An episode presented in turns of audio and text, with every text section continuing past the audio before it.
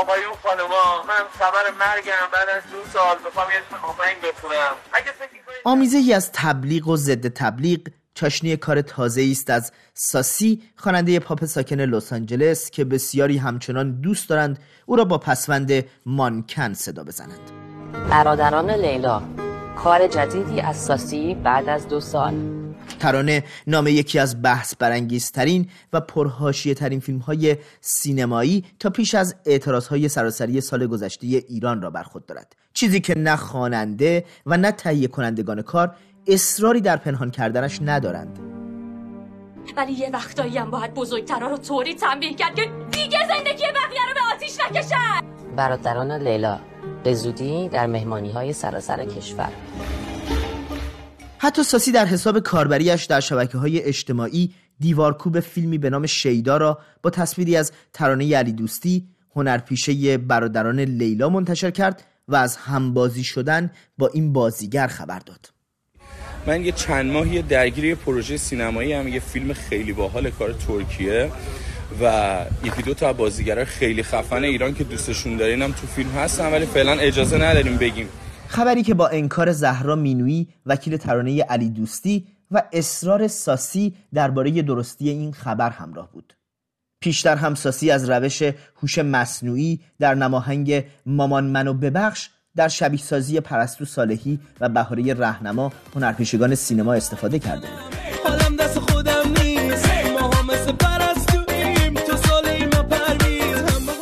این بار در برادران لیلا، کارزار تبلیغاتی این خواننده که از موسیقیش جلوتر حرکت می‌کند، همه عناصر لازم برای پربیننده شدن را در اختیار داشته است.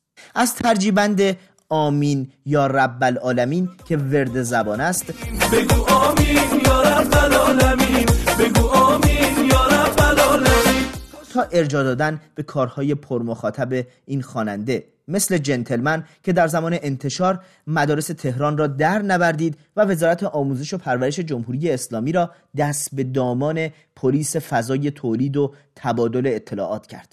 دانش آموزان ویدیو می گرفتند و همان حرکات خواننده را با تکان دادن پرشتاب دستها اجرا می کردند.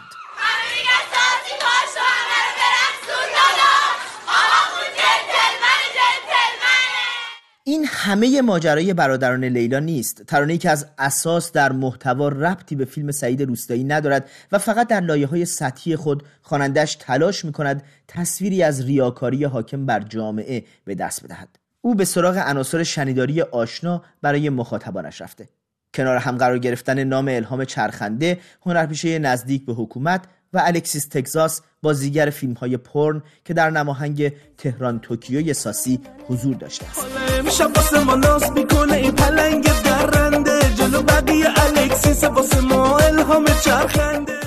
بخشی از نماهنگ که بسیار دست به دست شده، قسمتی است که برنامه کودک تلویزیون حکومتی ایران به تصویر کشیده شده.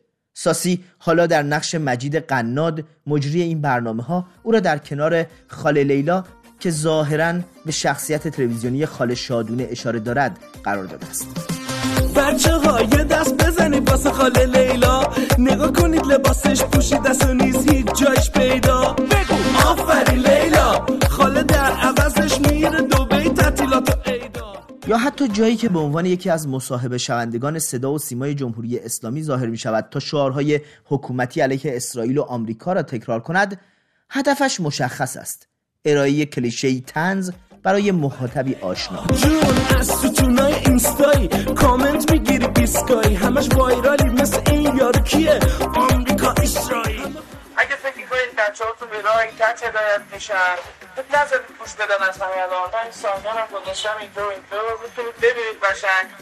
شاید یه پارکی برید، جایی برید که بچه‌ها گوش ندن، فردا نندازید تفسیر من.